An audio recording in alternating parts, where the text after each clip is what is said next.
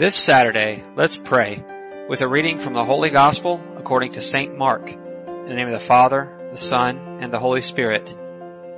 In those days, when there again was a great crowd without anything to eat, Jesus summoned the disciples and said, My heart is moved with pity for the crowd, because they have been with me now for three days and have nothing to eat. If I send them away hungry to their homes, they will collapse on the way, and some of them have come a great distance.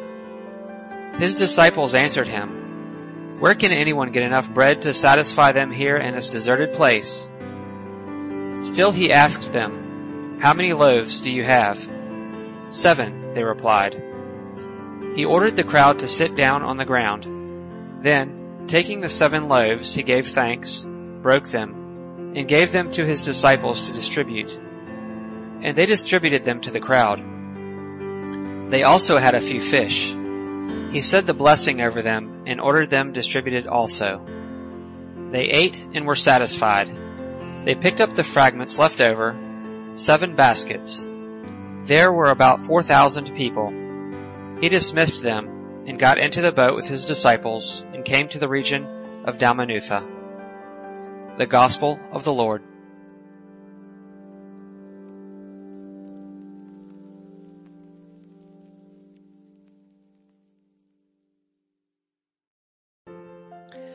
Having tried to come out of ourselves a bit during this week, we are starting the weekend, and it's always an opportunity to review whether we were able to use and apply some of the Word of God that was given to us.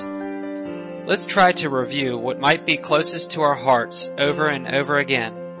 Of course, when choosing a part, there's always something left unsaid.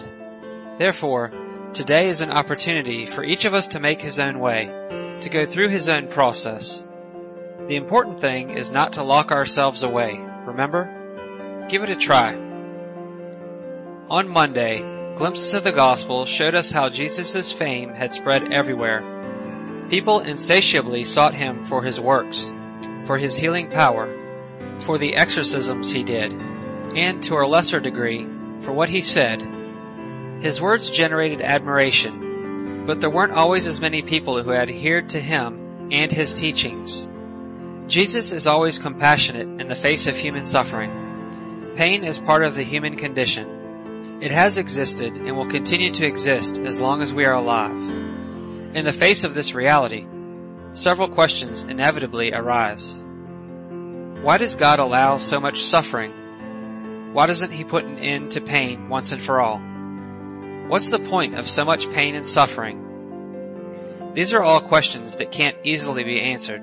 However, the Word of God will answer them day by day.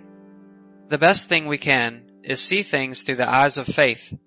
Only then can we find the meaning of life.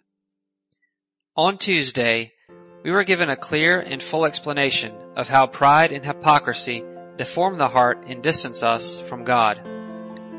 Jesus calls the Pharisees hypocrites because they focused on secondary issues, which covered up what was most important.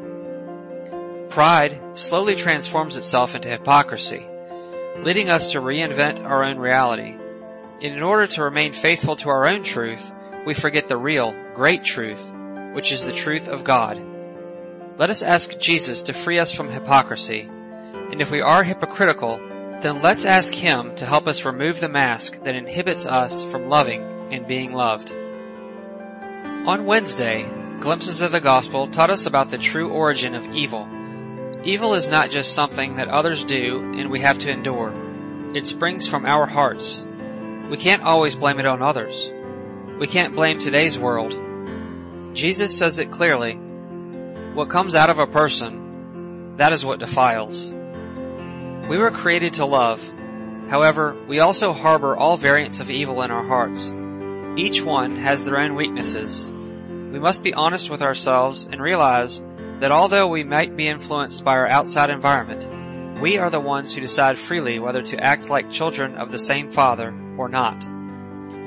Let us allow Jesus to cure us of the so many impurities that don't let us to live happily, that steal our peace of mind, and that prevent us from loving each other as Jesus wants to. On Thursday, a female figure appeared. More specifically, the figure of a suffering mother, together with the strength of her love, her faith, and her hope, which can often defy imagination. After begging Jesus to heal her daughter, the woman hears some harsh words from him when he says, Let the children be fed first, for it is not right to take the food of the children and throw it to the dogs. But then she takes Jesus by surprise when moved by the love for her daughter and full of trust in the Lord, she replies, Lord, even the dogs under the table eat the children's scraps. Jesus wants us to love and to trust Him without measure so that He can manifest all His glory and power in our lives. And yesterday, Jesus healed a deaf man who had a speech impediment. By doing this, He let us see that we won't ever speak well if we do not listen well, if we don't know how to hear with our heart. How deaf our heart can be when we don't know how to listen to others or when we only hear what we want to hear. How beautiful it is to contemplate Jesus looking up to heaven, groaning and saying to us, Ephphatha, be opened. May your ears be opened so that you can hear all the beautiful things I have to tell you, all the beautiful things they say about you, all the beautiful things you are missing out because you don't know how to listen. May our ears be opened so that our speech impediment is removed and we speak plainly. This is how the children of God should speak this is how we should speak once we've realized that we are not meant to lock ourselves up, but to get out and love others.